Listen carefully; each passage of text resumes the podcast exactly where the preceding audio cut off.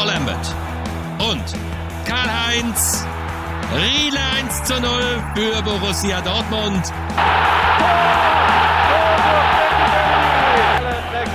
meine Damen und Herren.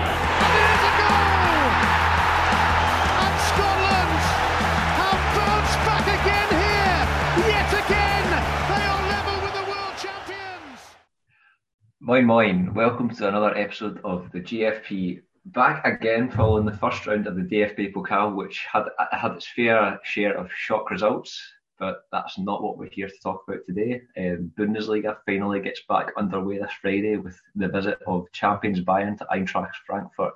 We're very excited to see how another season unfolds. But before we get into that, I'm going to introduce my colleague, co-host George Balakrishna, who himself has had a, a, week that we could probably devote a, a, full podcast episode to in itself. But well, firstly, how are you? And uh, I'm quite interested to hear about your, your Tuesday night in Hamburg this week. If you could tell us a bit about that. Yeah, and of course. Well, we're, we're recording this on um, on Thursday evening. Um, still feeling still feeling it in the legs a little bit from from Tuesday night. I think we kind of briefly explained what was going on um, last week. So basically, my team uh, that I play for here in Hamburg, we got drawn with um, probably the biggest team we could have get, got um, been drawn against in the uh, Hamburger Lotto Pokal, which is where the first team of, of every club in, in the state for the city of Hamburg uh, gets put in the cup, and obviously we progressed through to the second round.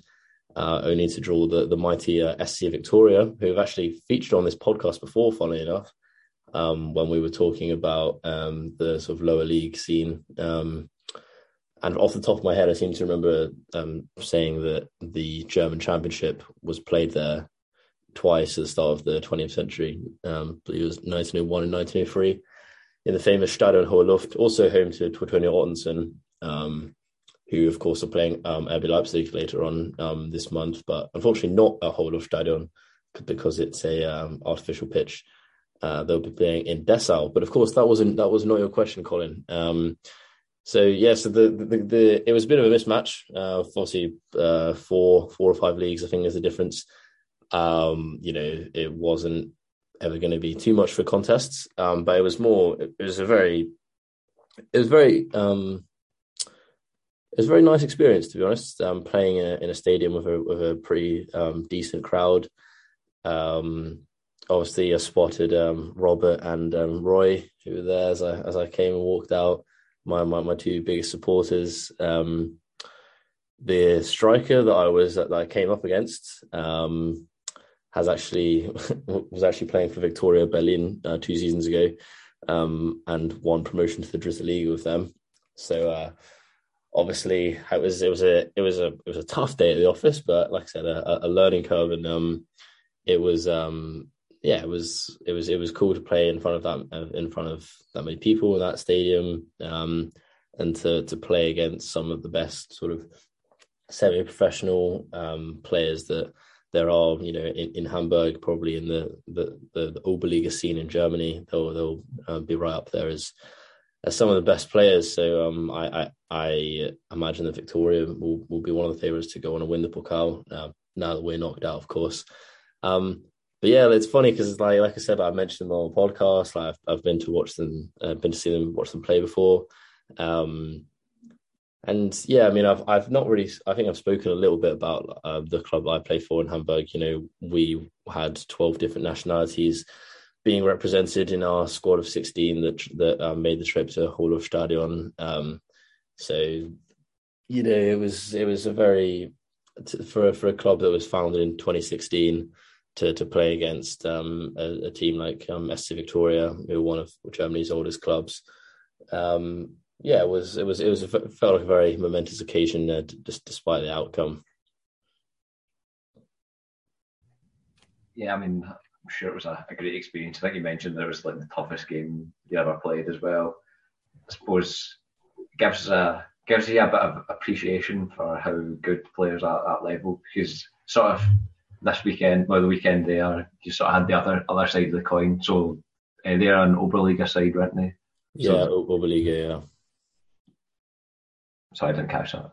Yeah, no, they're they're, they're Oberliga, which Oberliga. What you were going to get onto is that I was we having watched the Pokal on the weekend. You see like Bundesliga, Zweite Bundesliga teams coming up against Oberliga sides and sort of giving them a, a, decent enough result. I mean, I mean, Paderborn beat one Oberliga side uh, 10-1. Um, but you know, like the it, it's strange to think that I that I was playing against a team that could have it, had things gone differently, been playing, been drawn against a Bundesliga team in the Pokal. Um, and like you say, I mean, I've always been a big proponent of the fact that footballers are a lot better at football than um, people believe they are. Um, you know, like uh, there's a lot of a lot of criticism of uh, why players don't do things exactly how fans expect them to. But uh, you know, to become a professional footballer is um, well, it, goes without saying is um, it's very very difficult difficult to do, and even players that are, that are playing at a semi-professional level um, in in Germany in a city like Hamburg, which is full of footballing talent, um, obviously they're obviously going to be very good at football, which uh, I can personally testify um, firsthand. The point, the point I was actually going to make was about the Paderborn result that you get those ridiculously high score lines between like first and second tier teams and teams at that level. So you think, oh, like they must be hopeless almost. But then when you have when you have the same gap between the like the fifth tier teams and below that, you realise the the margins between the leagues, like how how even how good you must be even to get to like a semi-professional level, I suppose. Yeah, no, for sure. I mean, like, um, I mean, we probably didn't have the most ideal of pre-seasons, only playing twice. Then we had we had a game like 48 hours before um, the Victoria game, which was a win actually. Um, but um, I think the what sort of without state, stating the obvious, the fitness is obviously a pretty significant uh, difference. I mean, we were at half time, we were probably ready to uh, to to ha- have a shower and tuck ourselves into bed. To be honest, um, they we were just uh, running running the whole time. But um, but no, like I said, over, overall, just uh, um, a, a, very good experience. To be honest, that's uh, always interesting to hear about. Not, not just that the ground hopping side of things, but uh, the fact that we've got someone that actually plays in the, the German pyramid and can there's the possibility of coming up against uh, what a team that you have seen before, which is, is quite strange, uh, and visited the ground. So that's always an interesting perspective. Yeah, I would, I would, I would like to make one point. Um, would like to out my fellow co-host. Um, obviously, like I said, the, the support of um of uh, Robert and Roy was uh, was was invaluable as I was, uh, you know, being put through my paces by um by by the the lads from Victoria. Obviously, it was a I, I threw my uh, my tricot into into the crowd. of Roy holding up a Bala Krishna, give me a tricot bitte um, cardboard uh, cutout thing. which I obliged. Um, I said, uh, Roy, you gonna stick around for a beer after, me? And he was like, nah, nah, you know, I'm gonna go home, gonna gonna go to bed, catch an early night. Only to see uh plasters over his Instagram story at the early hours that he's uh entertaining two nice ladies. But um, you know, that maybe maybe we'll, maybe we'll move on. Maybe we'll move on. Yeah, we'll we'll let Roy answer that for himself when he's he's back on, give him a chance to defend himself for that, that poor show. But uh, the main reason we were uh, meeting up today for a podcast is uh, having a go at some of the predictions for the new Bundesliga season. Um, if you know our predictions, sometimes we have some wild shouts, mainly from Roy. But if you listen to the Pokal predictions last week, then you'll you'll know that sometimes we get it right. I mean, Braunschweig, Lubeck, Jahn Regensburg, the Elf. The Elf. I, I, I said that with chest. I was pretty confident, and yeah, they pulled off. I thought you were lying. I thought you were uh, you were lying when you said, "Oh, they're called uh, the Elf." But then I saw, uh, I watched the highlights and I saw their flag in the corner and said the Elf. Uh, yeah, that's their name, the Elf. quite impressed by that knowledge. Thought it was just a, a, a poor, a poorly attempted joke. Uh, but they came out in the end. That's, that's a good start to the season. They've had this 5 1 win in the league, 4 3 win against Leverkusen in the Cup, and they're, they're in the running for promotion next season. But that's not what we're talking about today. We're talking about the top league. And I think last year in our, our preview, we went through every team sort of individually, and that is interesting, but it's probably a bit more time consuming. So we're just going to go through some categories, and just areas of the table, just to start with. Naturally, I think we're going to start with the top four. So interesting to hear George's thoughts about this. I suppose the big question this year is: Are we going to see another winner of the Bundesliga, or the more boring answer, probably, but probably more realistic option of an 11th straight title for Bayern? Um, well, uh, this is this is a topic, um, a question that I've been uh, sort of grappling with myself over for the the the, the last month or two. Um, but you know, I, am a, I'm a I'm a confident guy. I'm confident in my own opinions. Uh, so I've I've got I've got BVB to um to win it uh, on the last match day. Um, I feel like now they've probably got the best chance to win the league than they probably have since 2017. Um, you know, I think it's really, I'm not sure if it's gone under the radar or if it's um, has been talked about enough, but I think the signing of um, not just Schlotterbeck and Niklas Süle, but also Salih Özcan to um, solidify the defensive um, end of, of BVB is really, really important. I mean, last year, 52 goals conceded. That was the joint ninth uh, in the league. Um, so that's actually the same amount of goals that, that Bochum conceded, to put that in perspective. Um, they've also got uh, Mateu Morey coming back. People forget how how uh, know, what he's got potential as a player. You know, obviously coming from Barcelona, then getting that injury at, at Kiel two two seasons ago in the Pokal. Um, I think if they if they can yeah, can shore up the defensive side of things, then I, am personally of the of the opinion that the the going forward things will take care of themselves. I mean, obviously, the um, very unfortunate news of Sebastian Haller means there might be we're left without traditional nine, but I think between Adeyemi, uh, Malen, and Malen actually looked very good in the cup against um, 1860. I think he's probably going to kick on this year. People forget that Yusuf Moukoko is still there. Um, I, I actually not not not to name drop, but I, I, was speaking to him about his injury when I was at um, at Dortmund, and he said he was feeling fitter than ever, and I'm I'm really excited to see how Dortmund use him. And then I think what was was always been the case in, in recent years with Dortmund is the way they're supported by their midfield. So the likes of you know Bellingham, Reus, Julian Brandt chipping in with uh, with goals along the way. I think they should be just fine going forward. It's just a matter of you know, if if Schlotterbeck and Süle and Salih Özcan and you know Emre Can and the two sort of defensive midfield positions of you know Jude just marshalling it all, um, I'm very very excited to see how that all comes together. Especially, I I I, I feel like there's been there's very split opinion on the the Edin Terzic thing. A lot of people are very critical, seem to be very critical of the fact that they went for Marco Rose, uh, and then did and did, didn't keep Terzic on, went for Marco Rose, and then sacked um, Rose. Then I've got Terzic back in. Um, I'm kind of not. I'm, I'm not really of that sort of um, thought process. I mean, you can't really blame. Uh, if you saw Gladbach at the time that they appointed him, they were actually a very good side. They got a lot worse when he made that decision to leave. Um, there was no real reason as to why he wasn't going to be a good gaffer, and I still don't think he actually did that bad of a job, to be honest. And they kept Terzic in, you know, they kept him in the building, so to say, um, as in his sort of technical role.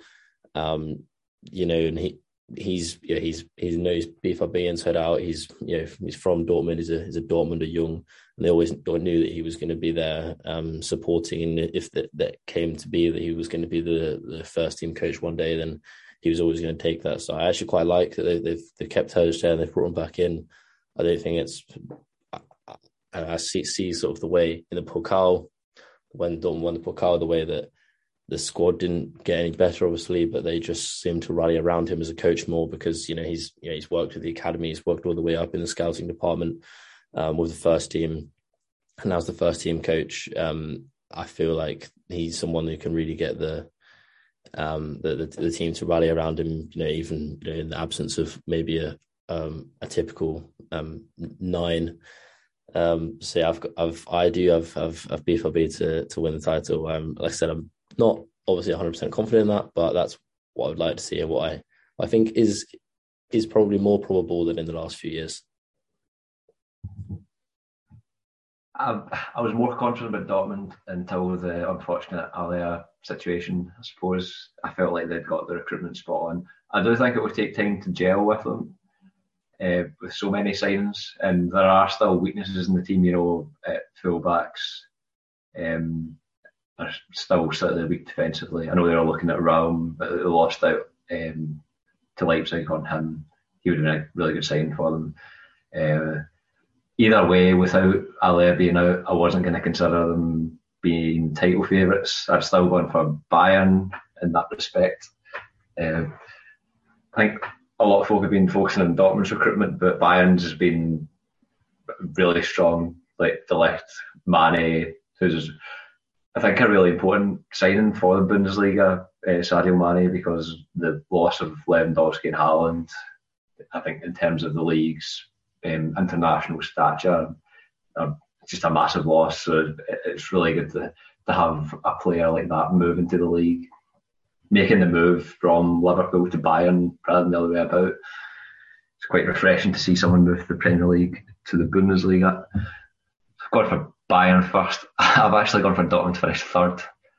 Uh, because one, one, one, thing there, I mean, I, I, I, I wouldn't really, dis- I wouldn't really agree that that their transfer business has been that good. I personally I'm personally thoroughly of the of the opinion that, the Niklas Süle is, is a better defender than, than Matthias de Ligt in, at this point in time.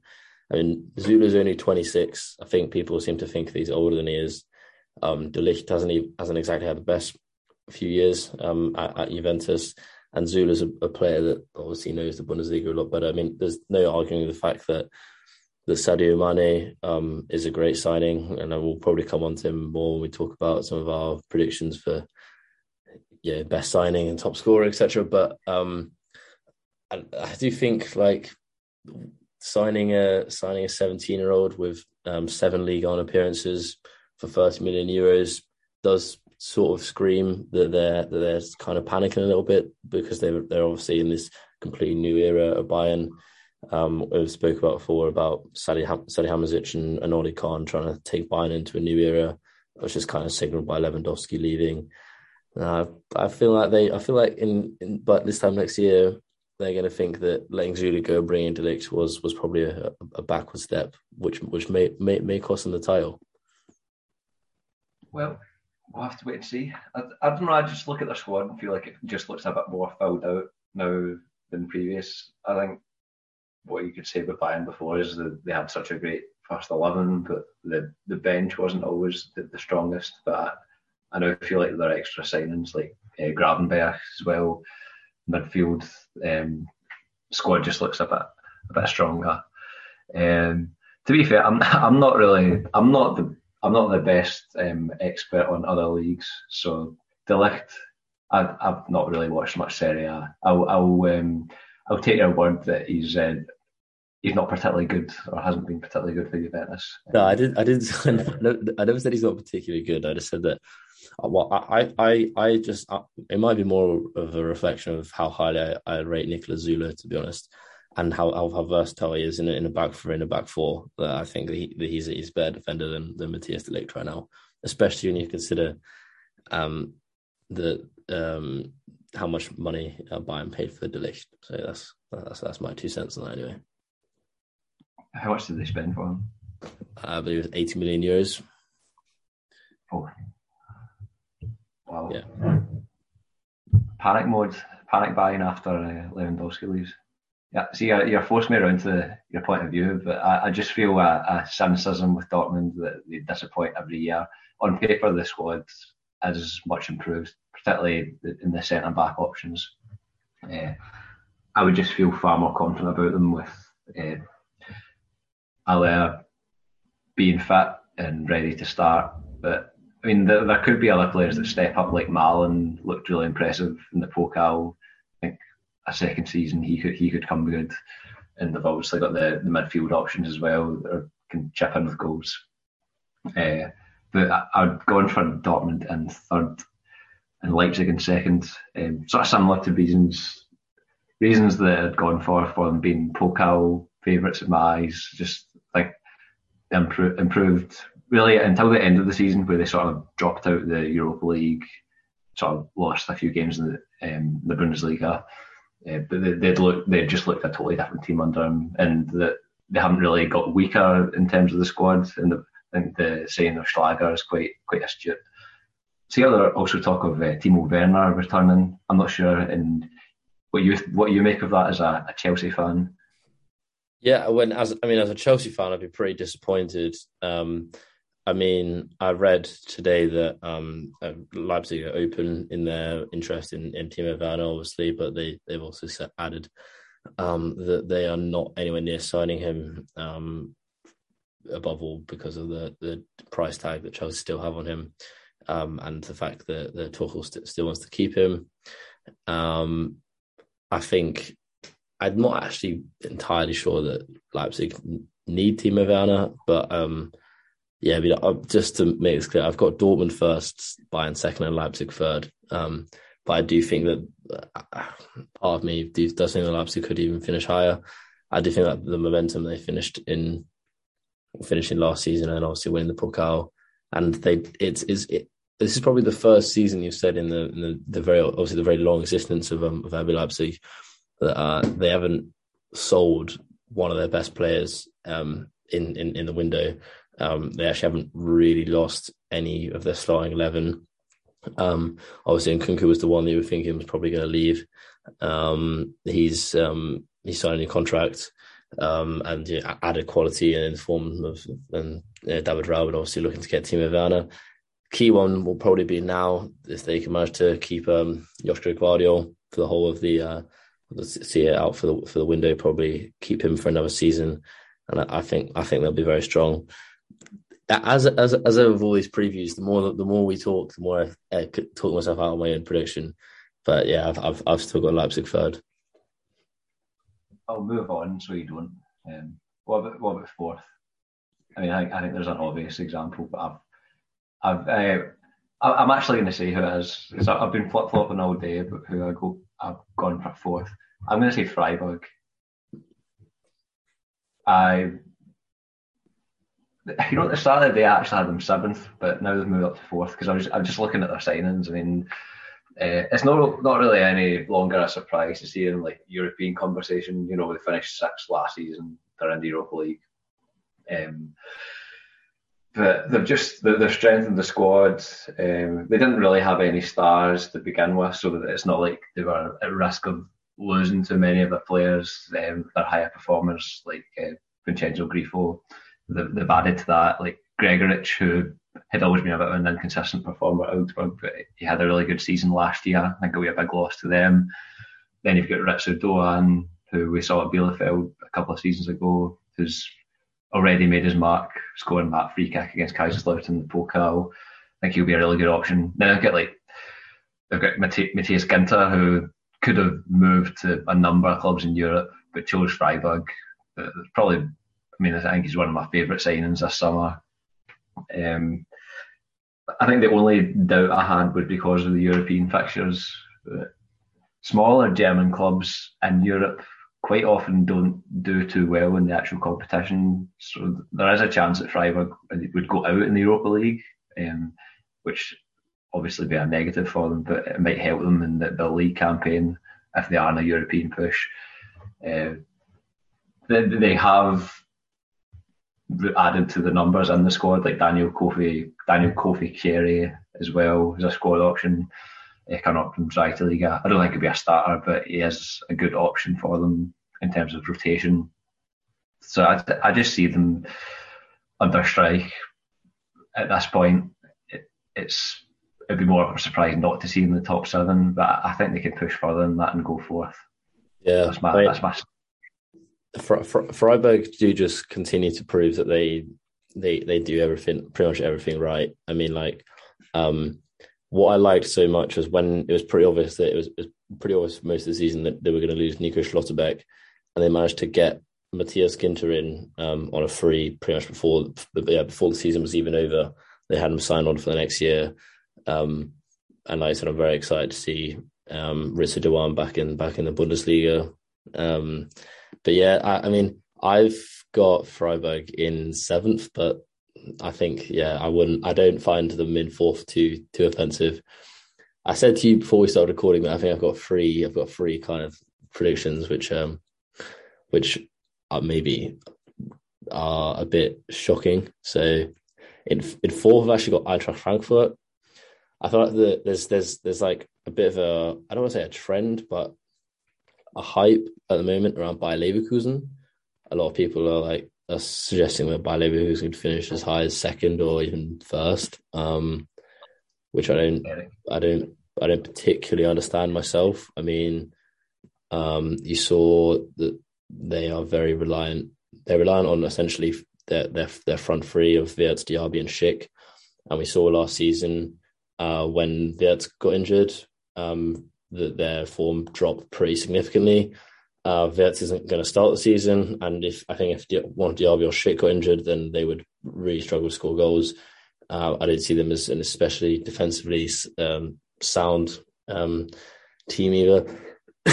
of you know, uh, Tah and Tapsoba doesn't. I don't see as especially confident defense. But that so that's that that is why that's why I'm talking Leverkusen out of the top four. Um, but to talk Eintracht Frankfurt into uh, into the top four, I just think there's just a very good feeling uh, around Eintracht. I mean, obviously they're in pot one of the Champions League. I, I don't think. I mean, they said that they want to either progress the Champions League or, or finish third and go into the Europa League. I, I, don't think that would be. I don't believe that would hurt the league form too much. They're quite a big squad, and I think. I think Dortmund have probably made a mistake by um, loaning uh, Ansgar Knauff out one more year to Frankfurt. Um, he's he was really really impressive, especially in the Europa League last year.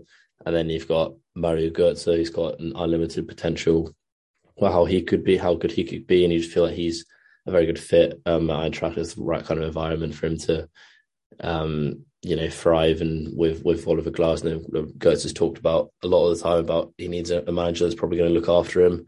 Um, for example, for example, basically what he had with Jurgen Klopp, and I feel like he could have that relationship with Oliver Glasner. And then you know we've got players, a lot of players with with young players with potential, like Farid Adu, etc. Um, but the key for them is that they probably are going to be able to finish this transfer window without losing one of um, Ndicka, Kostic, or Kamada. I do believe that it's been said that if they didn't win the Europa League, one of these three would have to go. They're free to be they'll probably be their three most valuable players. Um, and Kostic keeps getting linked to West Ham. Um, I, I, can't understand why you'd go to West Ham if you're just qualified the Champions League of Eintracht Frankfurt. Um, I, I do really. I think if they can keep those three, and you know, Götze Götze plays well, and yeah, still got a you know, very very good goalkeeper and Kevin Trapp. Um, that they that they um, that they could finish fourth. I mean, obviously they start the season against Bayern, and then they've got the Super Cup against Real Madrid, so it doesn't get too much harder than that. But um, no, I'm I'm I'm I'm I'm, I'm definitely definitely uh, locking in Eintracht Frankfurt in, in, in fourth place. I don't think it's that outrageous. I had they had been one of the three teams I'd considered. I'd sort of gone between them, Freiburg, and Leverkusen for fourth. Um, I, I think a lot of people do forget that they ended up finishing in the bottom half last season. Just I think the Europe Europa League win mashed over that a bit, but they have bolstered the squad, and like you say, they've not lost players. That's the key. I think particularly Kostic, like such a massive player. It seems to be every summer he gets linked with clubs. I feel like I've seen him linked with Inter Milan every year for like the last like three pre-seasons. But as as time goes on, it seems more likely they're going to keep him, which is great. I mean, I don't don't see why you'd want to leave a club like Frankfurt with the support that they have when they're in the Champions League. Something that you'd really want to experience as a player. Um, so I, I, do like the squad. Um, they do have the Champions League to uh, contend with, which could set them back a bit in the league. Uh, but I do like the additions like Götze. I think Alario was also quite a decent addition. You know, a player that has experience in Europe. You know, he was always never really a regular start at Leverkusen, but I always thought he, he did a decent job when he came in. Sort of played second fiddle to, to Patrick Schick, but remember Schick was injured at the start of last season and he, he came in and filled in, scored a few goals. So he, he's always there to step in. You've got, they've got Borré as well up front. So they, they do have some really good options. Obviously, have to cope with the loss of Hinteregger. It's a, a bit of a blow for them. Um, but I think they're, I think they are in a good place to to have a, a another decent season in the league this time as well. Uh, they did look really impressive against Magdeburg. I don't know how much you can really factor in that. Magdeburg looked really dodgy at the back. Um, they were pretty open. Um, obviously, a second division team, but they, they, they, handled them with ease when that looked like a really tricky game for them. Um, so I thought that was encouraging for them. So I do think Frankfurt are set for a good season. I've gone for them in sixth. That I mean, we've covered the top four there. Sort of slightly covered uh, fifth to seventh, which is really my next category. Uh, well, I've covered my uh, sixth place and Eintracht Frankfurt. We've covered them. Um, suppose that these European spots are a bit more open. I mean, there's a number of clubs that could fill these places. You've seen throughout the years, fifth to seventh. It's quite often an area for a, surprise package to come in and have a a one-off season. Well, I mean, FC Köln last year finished seventh. Not something a lot of people would have foreseen beforehand. Um, so last season was when you're in Freiburg sort of covered and Köln. Can you see any of those clubs in this area of the table challenging again? Um, Köln, uh, not so much, just because I question how long the the the sort of very very intense style of play that they play under uh, Steffen Baumgart is is going to be possible for. Um, and just because like the the is not a very good squad, really. Um, they were they massively overperformed last year, having massively underperformed the year before. So I see them just being, you know, pretty safe, not getting relegated. But I don't see them competing, especially when you think that. I mean, some we'll probably talk about. I feel like a lot of teams are going to improve on what they did last year. I feel like one of the reasons why a team like Köln did so well last year is because certain teams, including the one we're going to mention now, Wolfsburg, like massively underperformed. So I've actually got Wolfsburg in sixth. Um, about eighty percent of that is to do with Niko Kovac. To be honest, um, I think Wolfsburg. Hmm? Can I stop you there? I, I remember, um, I remember the end of last season that you said the complete opposite, and that you thought Wolfsburg would have a your early shout for next season was that Wolfsburg were going to underperform due to Niko Kovac coming in.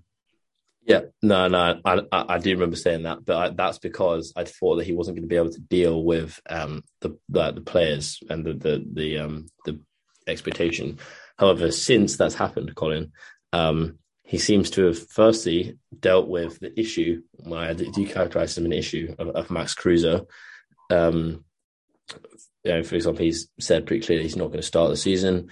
Um, he, I just, I, having thought about it more, I feel like he's going to be able to probably get the best out of him as well, um, and get him to just not be a, a pain in the ass uh, like he was being last year, and potentially not look so overweight the whole time. And also, um, you see, he's kind of he's like outlawed, um, uh, exiled more like um, uh, Pongracic, who was who's been kicking up a fuss recently.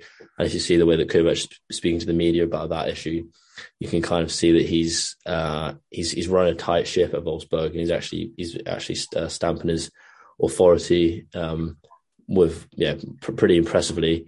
Um, and I, mean, yeah, there is the, the there is the, the the the stain of what happened at Bayern on, on his record. But um, I the more the more I think about it, um, the, the more I think that Wolfsburg have actually done very well uh, for once in in sort of the transfer window. When if that if that includes getting uh, Kovac, he's probably by far the best coach they could have got in. And you do forget because of like how terrible they were in the last couple of seasons, well, especially last year, um, that they actually do have a lot of quality in the team. I mean, uh, Casteels is a very solid base, uh, 10 clean sheets in the league last year which was the league best. I mean, Maxence Lacroix had a very, very poor season last year, having had a very good season the year before. He's still only 22. Um, we hope that he can refine his form. Um, yeah, Max Janel has been named the new captain of of um, of Alpha Wolfsburg. Um, he's still a, a lot of talent, like of Luca Waldschmidt, for example. Um, I think uh, across the defensive line, he got a lot of talent um, at Wolfsburg. Um, Yeah, I think that I, I just think that Kovac, and I'm I'm not I'm not saying this just because I was there, but I did feel like the the um, the atmosphere and the players and uh, around Wolfsburg at club when I was there was a lot more positive than I expected it to be. Um, especially because it's located in Wolfsburg, and I, I, wouldn't be able to be in that good spirits if, if I had to live there. Um, but no, I'm uh, I I feel like indeed to, to contradict my my two month old not not, not my two month old self myself from two months ago. Um, I don't think two, month old myself had too many opinions on on Wolfsburg and Niko Kovac. Um, but no, I think I think that they're going to finally be, be, a bit more stable, um, a stable uh, figure in the, in the, Bundesliga. That's why I've actually got him above Freiburg because I just feel like Kovac is going to come in, put his foot down on on on the boat, um, the Wolfsburg boat, and just steady the ship. You know. So you've gone for Wolfsburg in sixth then? Wolfsburg in sixth, Freiburg in seventh. Right, right. I'm agree. I'm in agreement with you. That is, uh, I'm in. I'm in agreement with August, the August version of you, and not the the, the June version of you. Uh, see them as a, a, decent squad, capable of a lot better than what we saw last season. Really, for many of the reasons that you said, when they've got Kovac coming in, who most Bundesliga fans will think of as Bayern vein, but considering how well he did with Frankfurt beforehand, um, should be more indicative of a club of his um, abilities with this sort of club's ambitions. Um, and then they, they've got players that are capable of uh, rediscovering previous form, like Ridle Baku and Lacroix, sort of similar to you mentioned. And they've got, they've got players sort of coming in as well. You know, uh, Wimmer, who can develop good young player from Bielefeld. Yeah, great. Yeah, that's that's that's that's a big big fan of that signing. Yeah, had had some really good flashes at Bielefeld. Just what it wasn't the right team for him. I don't think. Just a team pretty pretty poor going forward. Who couldn't really see the best of his abilities. Also, speak, oh, Patrick Wimmer also speaks with uh, one of the most. Uh, uh, strong Austrian accents uh, you'll ever hear. Um, it's actually it's, it's, quite it's quite amusing, but um, that is not to detract from his from his ability as an excellent footballer. Who I and I hope I hope, I hope, he, I hope he does well with Wolfsburg this year. Yeah, he was a nice guy from what he said, wasn't he? A, yeah, extremely nice. One of the nicest at Wolfsburg, actually. Yeah. Um, I did, but like I said, I thought I thought he was joking with his accent. Um, I thought he was, but, uh, but then I really kept talking. That's actually that's um, I did look up where he's from. It's like an hour north of Vienna. Um, but yeah, um, Vimpsy is what he calls himself. Um, but yeah, no, uh, nice guy, but that's beside the, nice guy, but that's beside the point. Plenty of nice guys out there. it's quite funny when you hear them uh, in the interviews, because um, I used to used to hear German speak German, see like uh, Urs Fischer, what he sounds like. It's mm. got like a really, really, really strong accent. Yeah, yeah. Um, he's Swiss, isn't he? Yeah. But the, the, like Swiss and Austrian players and coaches. Um, that's that, that's I'll be I'll be listening out for that next time I hear Wimmer speak. Um, what was the other player I was going to talk about? Um, Marmoush is another player they've got mm. coming back. Um, was in Stuttgart, who I, I, always thought was quite a frustrating player, but mm. he he has come on. I think in the last year, getting a getting some top flight experience under his belt, and should be a good squad option for them as he continues to develop And a better, probably a better circumstances this time, sort of similar to Wimmer involved in a relegation battle. Mm. You're not always going to see the best of attacking players in that scenario. So if you're in a team that's chasing the top seven, then he's got more opportunity to show uh, what his talents really are. Uh, so I, I, I, don't think, yeah, I, am I'm, I'm in agreement with you about Wolfsburg. i have gone for them to be to be seventh. So You've gone, yeah, you've gone for Leverkusen fifth. Was that right? Leverkusen fifth, Wolfsburg sixth, and Freiburg seventh. Right, Leverkusen fifth, Frankfurt sixth, Wolfsburg seventh. So not too dissimilar. Um, mm-hmm. So that that that covers the top seven. Um, good good analysis there. Going to jump all the way to the bottom three now, and our favourite subject of um, the Abstiegskampf for, for next season. Bottom three is pro- probably the category with the the greatest um, greatest possibilities, like the most number of potential candidates. Because I, I think really from really any team that we've not currently mentioned could get relegated. That's sure. half the league. Yeah, this this is the fun category. Definitely. So, do you have any bold shouts here for? Well, for do you want to do you want to go from um, uh, the playoff place to, to, the bottom, or bottom to the playoff place? Go for a playoff place. Start start with the start with the best and end with the worst. Um. So my my in my uh, playoff place, and it actually really pains me to say this. Um, Colin did uh, suggest that my my one of my more bolder predictions would, would be based on something I would want to happen. This is quite the opposite. My uh, bold prediction is that um, Union Berlin will uh, land in the um, in the relegation play. Yeah, Colin's nearly choked on his tea there, um, or his water from his uh, from his Stadion Becher. Yeah, from VfB Stuttgart. Um, who's that on the front there? That is Takuma Asano. Oh yeah, yeah. He he he was telling me he was telling me all about um he how, how often he goes to Dusseldorf um from Bochum for uh, the um, Japanese food. Oh he's, yeah, yeah. He's telling me like, there's a, a, very good like Japanese barbecue place in Dusseldorf that he goes to. Um, sure, Dusseldorf has like the highest hmm. Japanese mm. yeah. in Europe or something. Yeah, it does. Yeah, yeah. Ko- Koei Takura was saying the same thing. It was, yeah, so it's probably wise ended ended up uh, back back over that way after Schalke. Needs his fix of uh, of Japanese food. But uh, that's not, not what we're here to talk about. I'm not here to talk about the, the culinary experience of Dusseldorf or anywhere else in uh, in in, in NRW. Um, yeah, Union Berlin back to the capital. Um, I feel like I feel my, my reasoning is here. Everything that goes up has to come down at one point, and there's no there's no two ways about it Union Berlin um, have been riding a real high in the last in the last two years since their uh, since their promotion to the Bundesliga.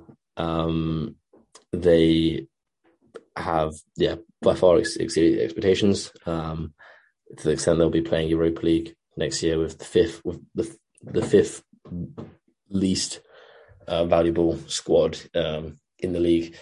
Um, they have lost Taiwo Awoniyi to Nottingham Forest, um, and replaced him with um, Siebatcheu from uh, Young Boys Bern, which I would argue when you sell a player for 20 million euros, you should be replacing him with a better, a better striker than that. Um, especially because uh, Union don't have a, a, a, million ways to score goals. Um, and I feel like the if you look at the squad, if if you if you actually just look at the squad and forget about how well they've done in the last few years, they they don't have a lot of quality. They've they've been they've done very well for playing under under Urs Fischer. Um, I feel like they've got they they look like a squad that, in, but to me, they look like a squad that has done very well to get promoted from the Zweite Bundesliga or is, is hanging around the. Um, I think that transfer policy is really weird. Like particularly this summer. I, I thought the same last summer. I thought I remember our preview last year. I thought Union would do would certainly fall away from where they were in the previous season because they just seem to it seems to be filling the score of numbers rather than quality. They've done the same this year. Like sort of they often go for Zweite Liga players or they've gone for the players from relegated teams like from Greuther Fürth, um, Leweling and what's his name, Seguin. Yeah. And then yeah. for Pantovic. Yeah. Players that are only really going to, they're, they're hoping to over overperform, I think. And I suppose that has a sort of, sort of similar to what you're saying with has a, a limited lifespan. Yeah. Particularly when you're going to be in Europe as well. Yeah, and like if you, look, if you, if, like, if, if you look at like, like I mean, Trimmel's now 35. Um, the I mean, yeah, Knoche's thirty. Uh, then if I mean, if you look at the strikers, they got Sven. Yeah, Sven Michel's another example of what you were saying about Zweite Bundesliga players that they that they signed. He's 32. Kevin Behrens, 31. Voglsammer, another example of the, the Zweite Bundesliga mold. He's 30. Um, you know, I'm not. I'm not saying that. I'm really not saying they're a poor team. I just feel like they they they have they must have one of the oldest teams in the Bundesliga. Um, I think I think Prömel's a really big miss as well. Yeah, and Pr- Prömel to Prömel to Hoffenheim on a free as well. Um, and I just feel like if you lose if you lose at um our Awoniyi for uh, for twenty million to replace him with um, a twenty six year old from the the Swiss league. Um, as much as we love the Swiss league on this podcast, I feel like shows a little bit of a lack of ambition or a little bit of um, just. And I, I, can I can hear I can already I, I, can imagine you know Kyle listening to this and and uh, his opinion of me going going down straight away. But um, I feel like it, it has been the thing that everyone's not really spoken about in the Bundesliga that event that Union can't just keep going up and up, which they have done so far. And you know, the Europa League is a grueling competition. Um, you you know we all know you get sent on matches all you know, to the most remote places of Europe, um, and I a question with such an old squad with a squad of not a lot of quality if this might be the, the, their time to to come back down off, off the ride. Interesting that. I certainly wasn't expecting that. I thought you were going to go for something else there. I, I can see your arguments. I, I don't think I don't think they're going to fall as far as the bottom three. I, I can't see them maintaining their, their current climb. There isn't really any further room for them to go up. I mean, they've gone from what was it seventh two seasons ago, then fifth last season. The the, the, climb isn't going to continue. And after losing Awoniyi and, and Prömel, particularly, also oh, Luthe as well from in goal, even though he made a few errors last season. Who is their keeper next season? Is it Rønnow? Yeah, who um, who told me that he doesn't like football. which, which was quite funny. It's a good start. Excellent. Um, well, I, am not so pessimistic, but I can see them sort of nine, round about ninth place. Uh, that's what I think. But maybe I've just become brainwashed by the idea that they're always going to punch above their weight in the, in the top half of the table. Um, but I, I think the squad the squad probably is quite high in terms of numbers, but it, it could do with some more quality, particularly with the players that they've lost.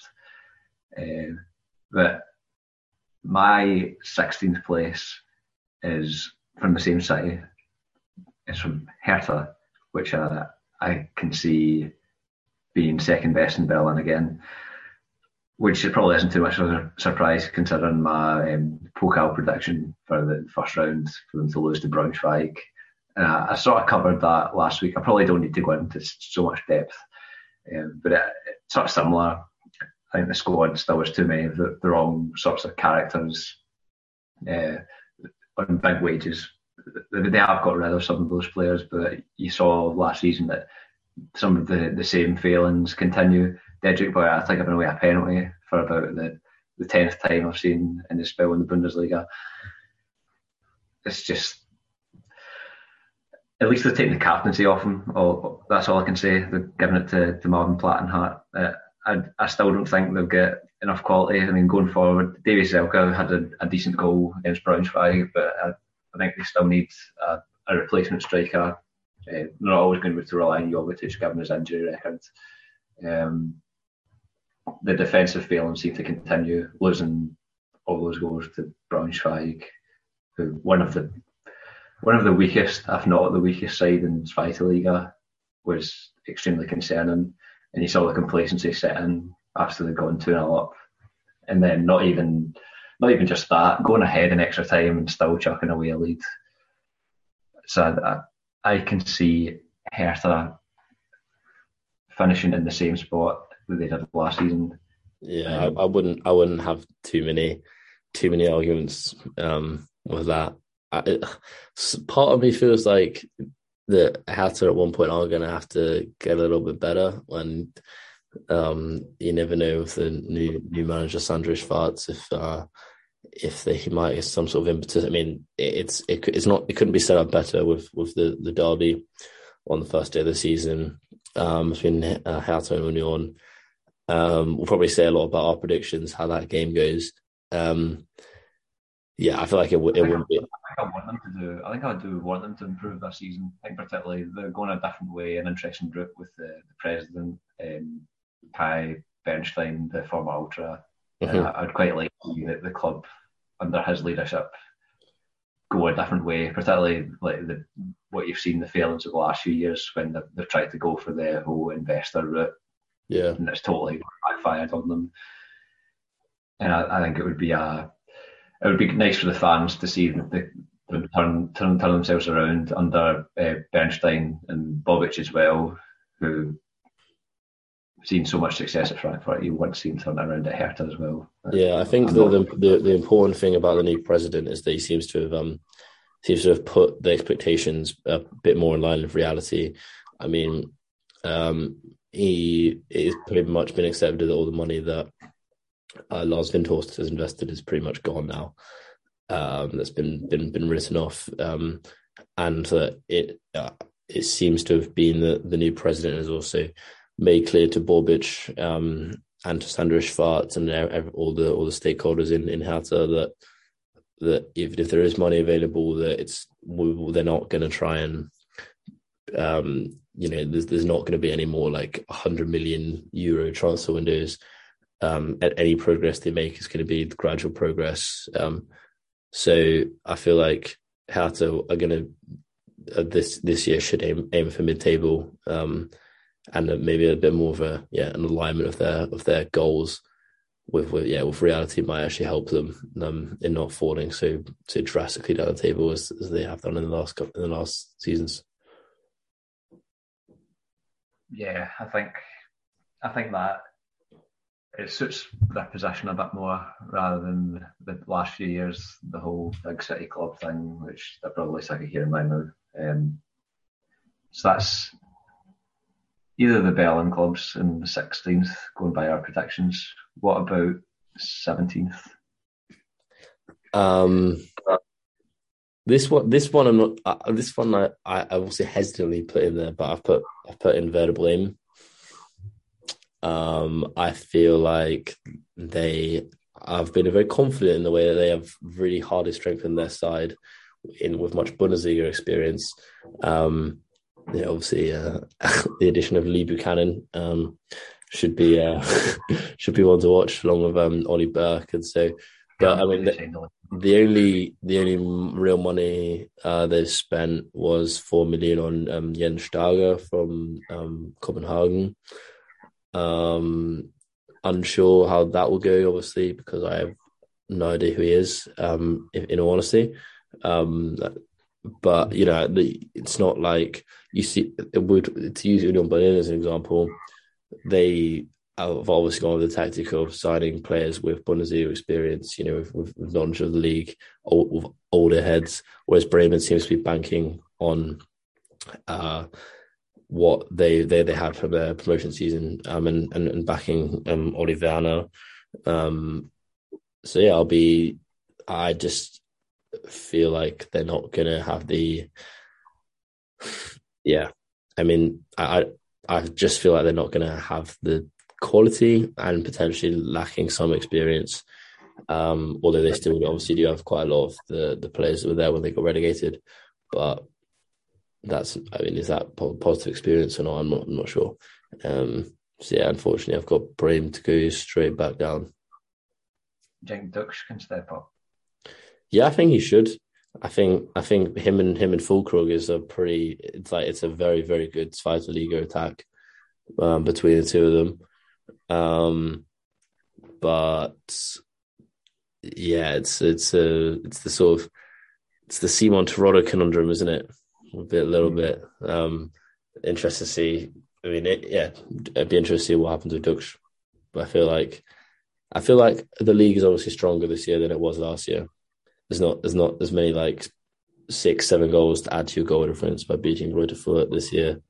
Um, yeah, and Bremen might struggle with that, but like I said, I do put them in hesitantly because uh because I I feel like I, I, was basically toying between putting them or Schalke in there, and I, I ended up I ended up going for for Bremen. Well, I've gone for Schalke. nice. There's a very nice, very nice symmetry to this. If I would be that, Schalke. And uh, unlike you, I've uh, stuck to my. I think I believe that was my uh, early prediction from the end of last season that Schalke would go back down. Uh, like the the main reason for that was the budgetary issues and lack of signings that could potentially be be brought in. Uh, not managing to bring in Itakura on a permanent deal. Uh, I just I I feel like signing Polter is a bit of a warning sign for them. I don't think he's the kind of player they should be should be going for.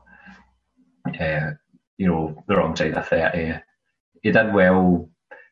He's only really had one consistent season in the top flight, and that was in the Bochum team uh, where he fit well into the system. But he did get 10 goals last season, I think it was. Uh, but whether he can replicate that at Schalke is another matter.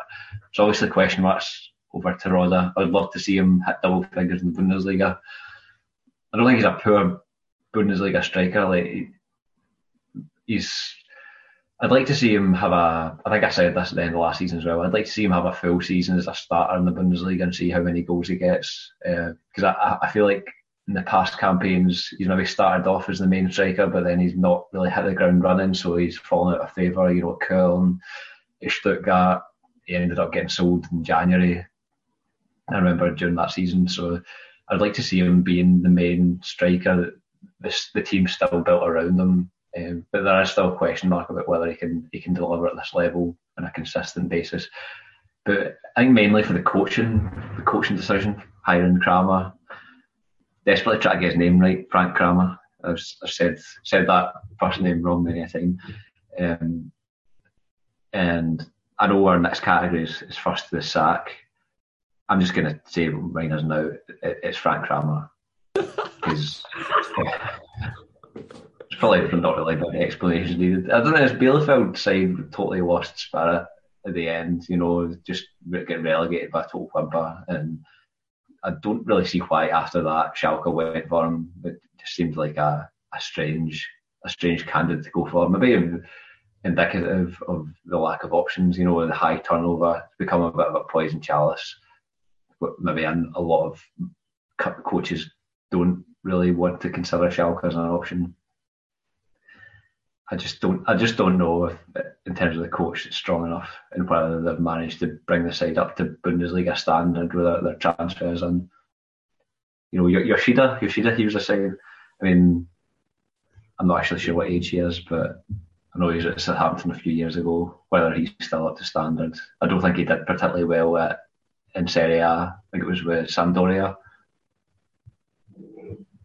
Yeah, big uh, as, as the big Serie A observer that you are. My lack of knowledge. That's, def- that's, definitely not the sign of Colin um, googling Yoshida.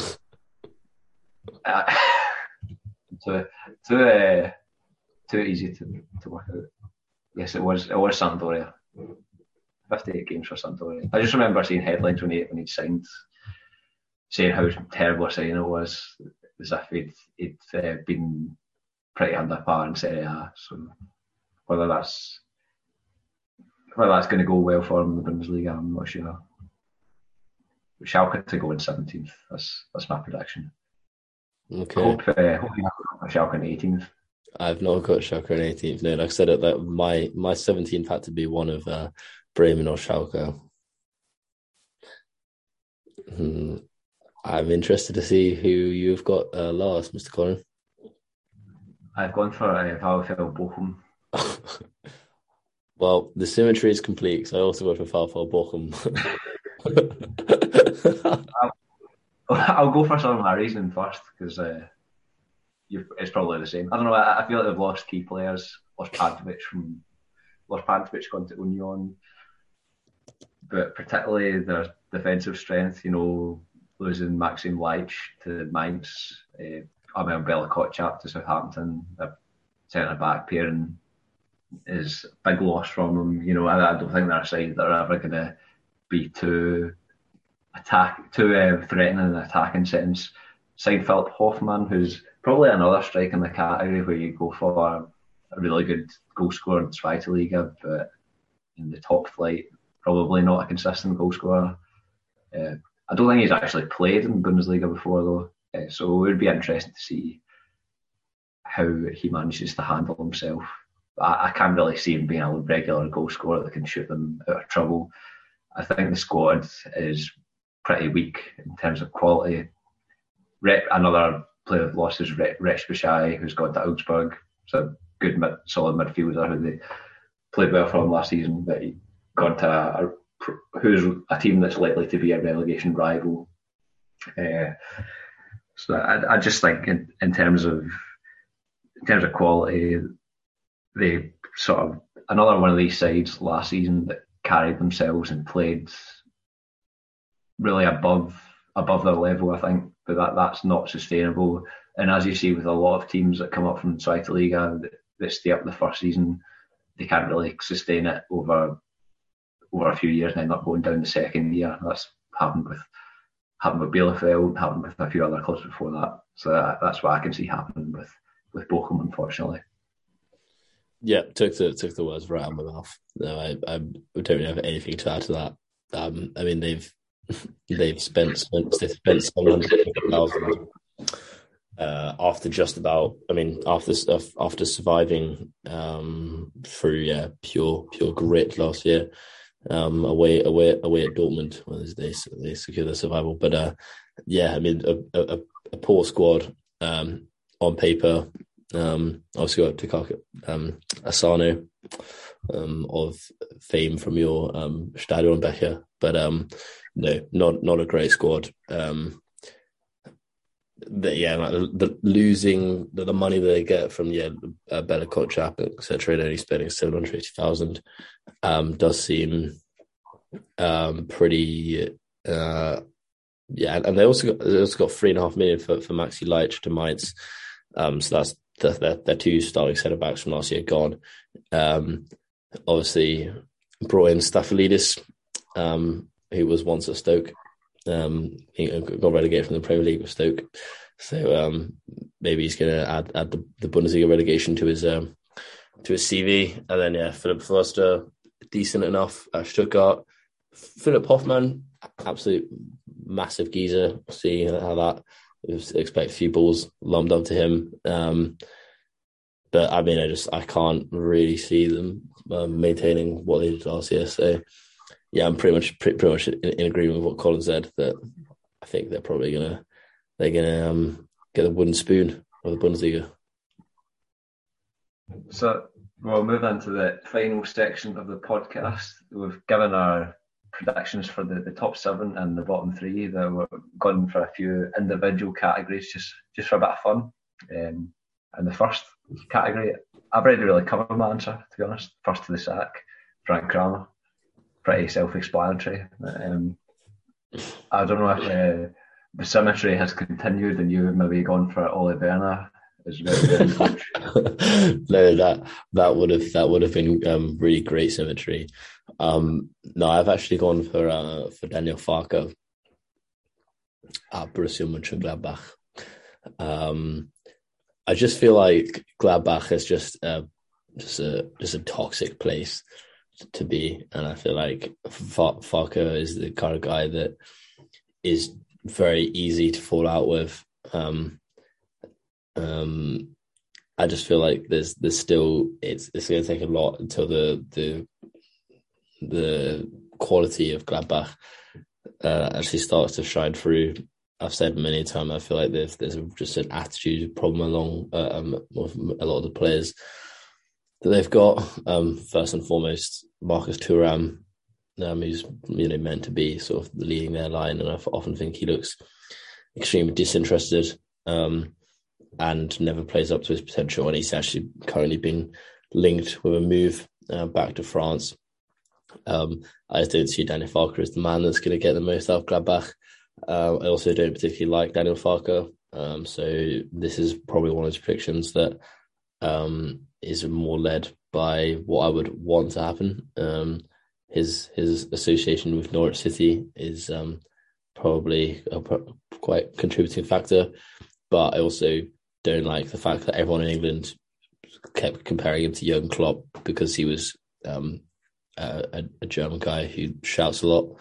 Um, so yeah, my my my my tip for first get sacked is uh, Daniel Farke. Um, um, so is this uh, is this purely based on um, Norfolk Suffolk rivalries? No, I just I just I just feel like that. Like I said, I do, do genuinely feel like um, Gladbach is like not a good place to be.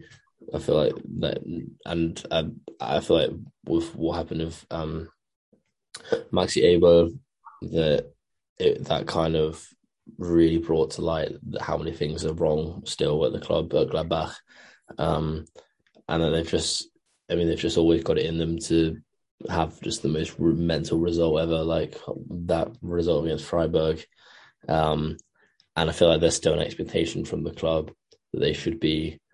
I mean, the fact that we this is actually the first time we've mentioned Gladbach this episode shows that they are not the that we are used to expecting them as a sort of top six, top seven team, which they're just they're just not anymore. But I feel like the club has not come to terms with that, mainly because they do have the players to do that. Um, and I just feel like after a few months of still of still um, treading water, not not competing in the top sort of six, seven of the Bundesliga, um, I feel like that'll be a that will be uh, Farke taking his Parker out the door.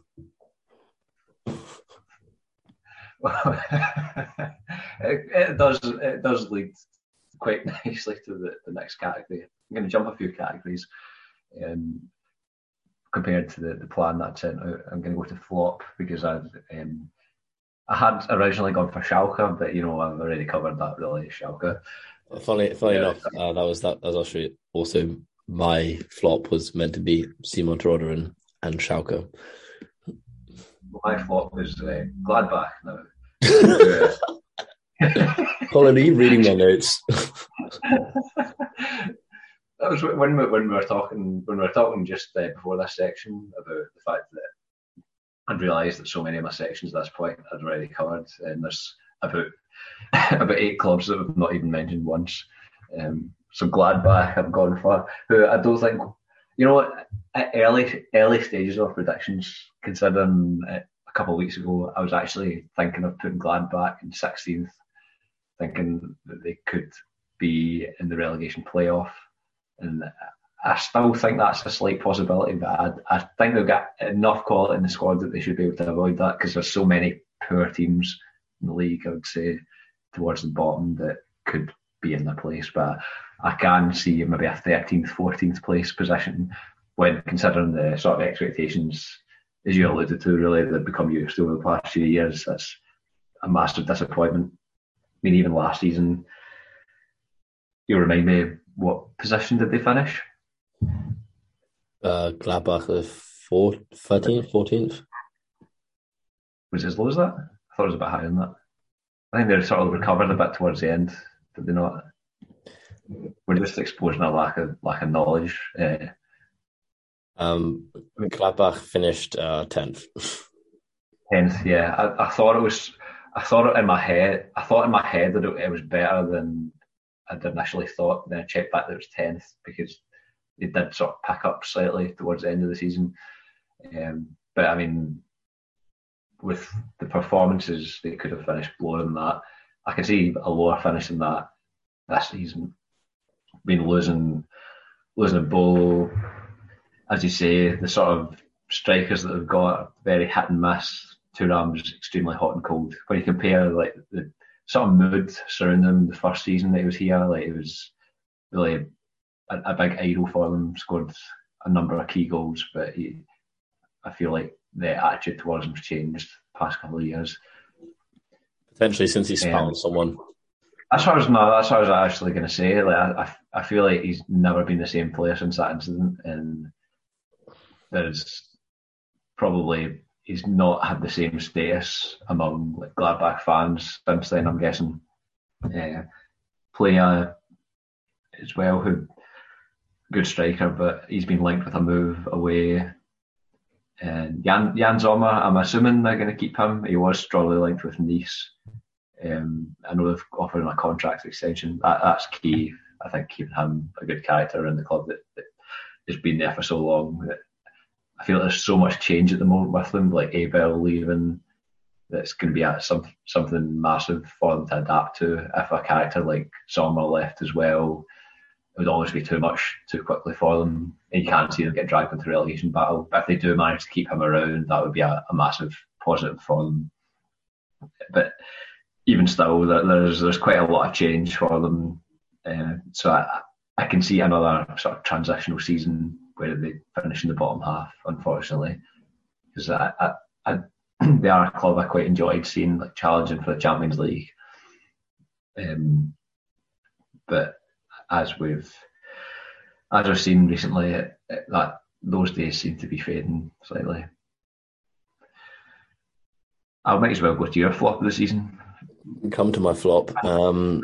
with Schalke and Zeeland Yeah, I'll, I'll, I'll leave them. I feel like yeah, I'll, I'll leave Schalke. there's not too much expectation for them to be able to flop anyway. Um, my my my flop that I'll go for um, is um, Matthias de Ligt. Um, I've I've kind of set out an agenda here. Um, the, set up my Niklas Süle um, shaped um, party tent, um, my stall for him being better than de Ligt. Um, I just feel like with uh, Upamecano and de Ligt playing together, age 23 and 22 at the heart of Bayern's defense is um, you know, interesting.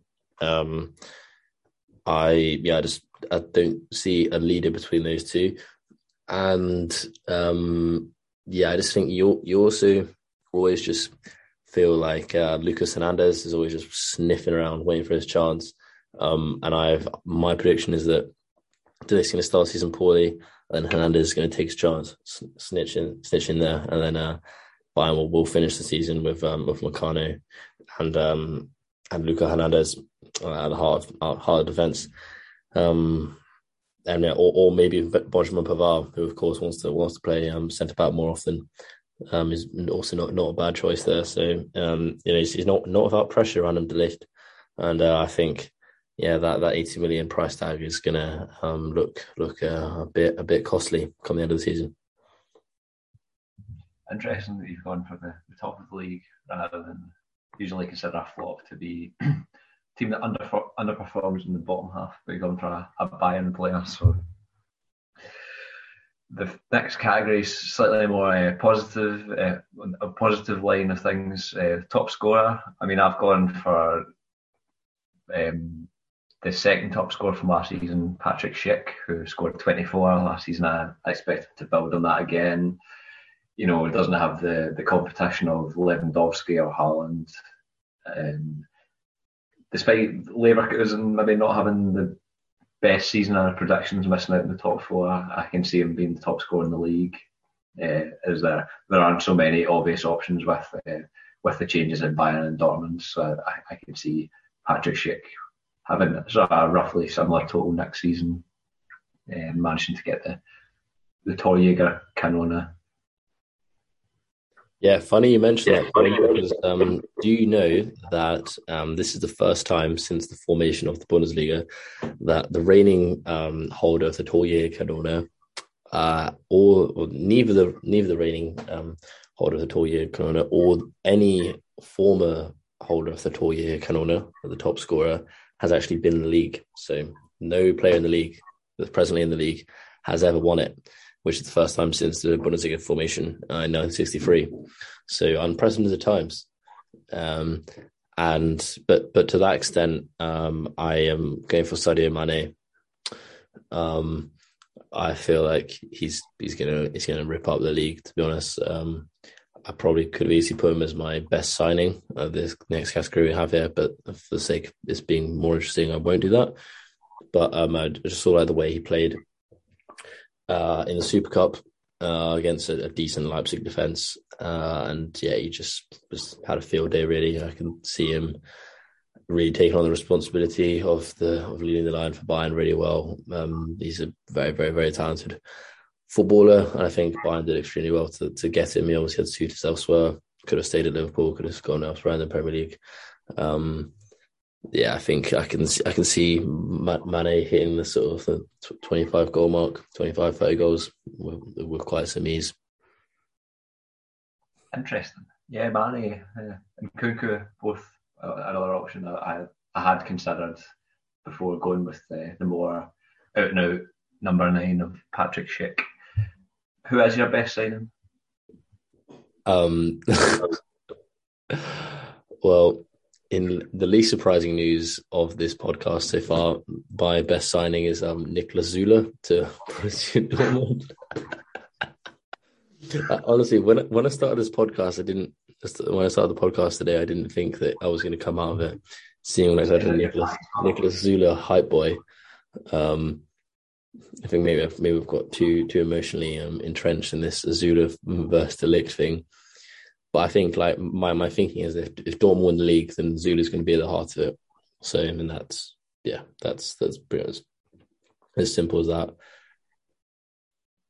I've gone for a defensive signing who I've already mentioned, uh, Matthias Ginter for Freiburg, who I think is quite an obvious op- option, but is quite a quite sort of a, an emotional choice because it's a, a move you wouldn't expect in sort of almost like a something you would come to expect from a, a, modern footballer. There's so many options in other leagues. Could have easily got a move to the Premier League or another big European club, but to say to return to the the club that he, he was with as, as a youth, the club that from the, the, the city that he's from, you know. One he won uh, the, uh, on the junior Bundesliga with uh, Christian Streich as the the coach uh, with Freiburg. Quite right, yeah. Uh, heading back to the club of his youth almost restores some faith with you um, that you've got a, a, character like that that takes that choice. Uh, I know we, we, were talking about Freiburg earlier, and like you mentioned, like they're almost a club that does everything right which they definitely do have that perception. And I feel like if I was a player, they they would be a club I would want to play for. You know, so many players thrive under Streich's leadership, and you see with a lot of players that once they leave Freiburg, maybe don't match the level that they, they met, they, they reached under him, under his his leadership at the club. You know, you had like Vincenzo Grifo, who went away to like Hoffenheim and Gladbach ended up going back to Freiburg, and that's the, the club where he shared his greatest performances. And Ginter will hopefully do the same. That he, he, he gets back to his get back gets back to a great level. You know, was in a, a poor Gladbach side last season, but I mean, it, in terms of club size, it's not a step up, but he, he's now back playing in European competition, which when you've got a player that is one of the first choice centre backs in the German national team, you want them playing in um, national competitions. So that's why I've gone for Ginter as that my sign of the season. I think he's going to provide some valuable experience and quality at the back for them, particularly with losing Nico Schlotterbeck, who's a massive loss for them. But they've really got the best replacement they could have they could have wished. Yeah, I'd say that's my probably like that's probably my favourite signing um, of the window mm. for sure definitely my favourite signing, but I, I, do I do think he, he will be one of he, he, he is a good contender for the, the best signing as well. I mean, you there's there's an argument you could have gone for Mane and players like that, but you know I'm not really going to pick a Bayern player because I just don't find that as interesting. I find find it far more interesting that a player going back to the, the club of his youth. I think that's a good option for that. Would would you would you, you, you, what what age would you go back to to Ayr if you'd made if you'd made it as a uh, if you'd made it as a footballer? What what age would you find suitable to to head back down the uh, head back over west to the west of Scotland? Depends where I was. Maybe I wouldn't leave in the first place. No, but depends, you've you've reached the. You're playing for like the Scottish national team.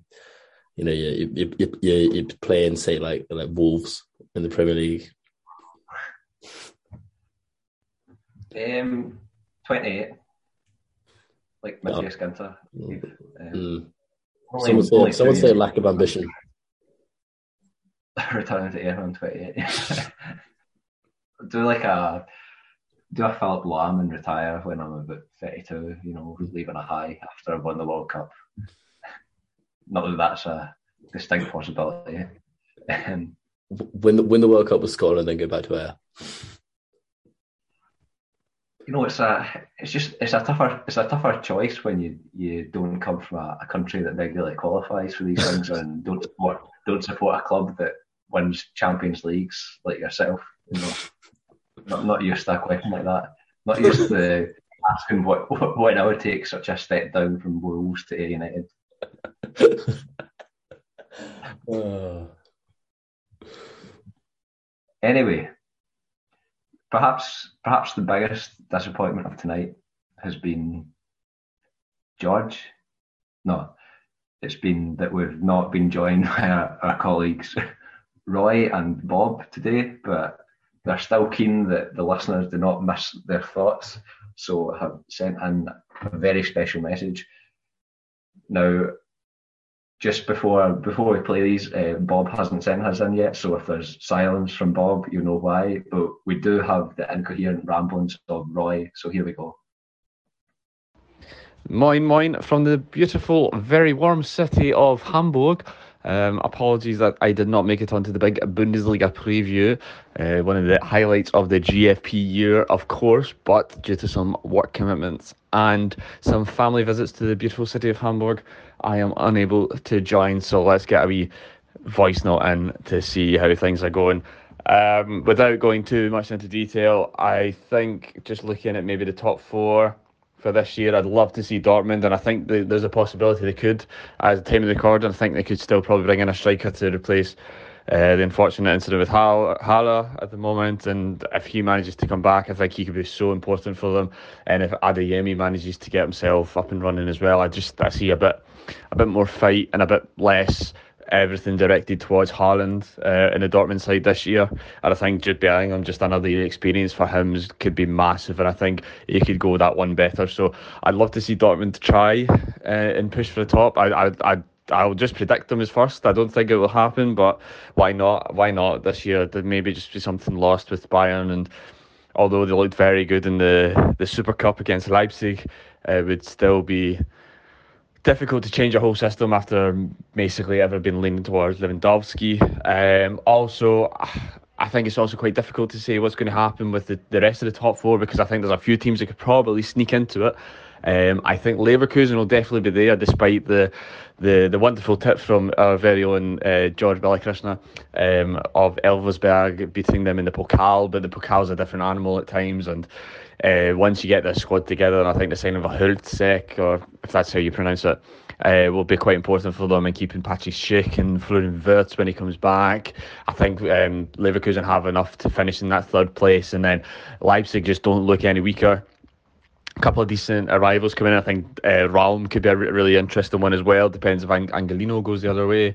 Um, but there's just, for me, the, that top four, I don't see anyone else managing to push into. It's just what order I think could be quite difficult. I think uh, teams like Frankfurt could be quite interesting as well this season. Union Berlin, I think, will be a, a nice one. And I've had to pick a surprise of the season. I wouldn't really call it a surprise, but I think the fact Union Berlin could potentially um, stay in the top half of the table and stick to European places, I think it'd be a massive achievement for them to do that again. But also still quite surprising considering the club, and I think that would be uh, definitely a wee surprise package for me in store looking at the bottom, I think it's quite hard to look at the teams that struggled last year. I think um, I th- I think what you were going to mention about first to the sack. I think that Kramer could be quite. Um, he could be one of the first ones to make himself. Uh, available to leave after probably a potentially a poor start to the season. We'll see how they got on Schalke. It's hard to see what's going to happen there, but I, I kind of tip him to be the first one to to be given his jotters and if that happens and they get a, a more successful manager in or someone else in that could steady the ship, I think Schalke will stay up, and I think Bremen also under Ole Werner. Um, I really like Ole Werner and his style of play, so I think I'd like to see them both stay up. So my tip for the relegation, I I would they're not going to because they never would, and we'll never get rid of them. But Augsburg will play uh, the playoff and I think Hertha BSC and Stuttgart will finish as the bottom two. So without going on too far too long, we're we're talking for too long in these wee voice notes. I'll leave it there with that, and hope you enjoy the rest of the podcast. I can't wait to to get listening in on it, uh, George and Colin. I'm sure it's a fantastic one. Um, cheers anyway. Ciao.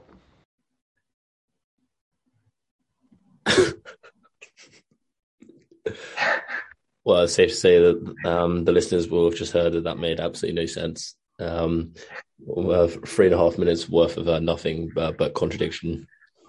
and uh, I think that's probably probably the time the listeners are switched off, uh, so that, that makes sense for us to us to finish up anyway. Um, and with that, we can conclude our 22-23 Bundesliga preview. As always, there will probably have been a couple of awful shouts in there, but I'm sure we can look back on those with embarrassment in a few months. And we had had some good fun with it anyway. Uh, so just thanks to everyone for joining us this week. I appreciate you listening, and we hope that you all enjoy the weekend's Bundesliga return. And we'll see you soon. Tschüss. Auf Wiedersehen. Damen und Herren,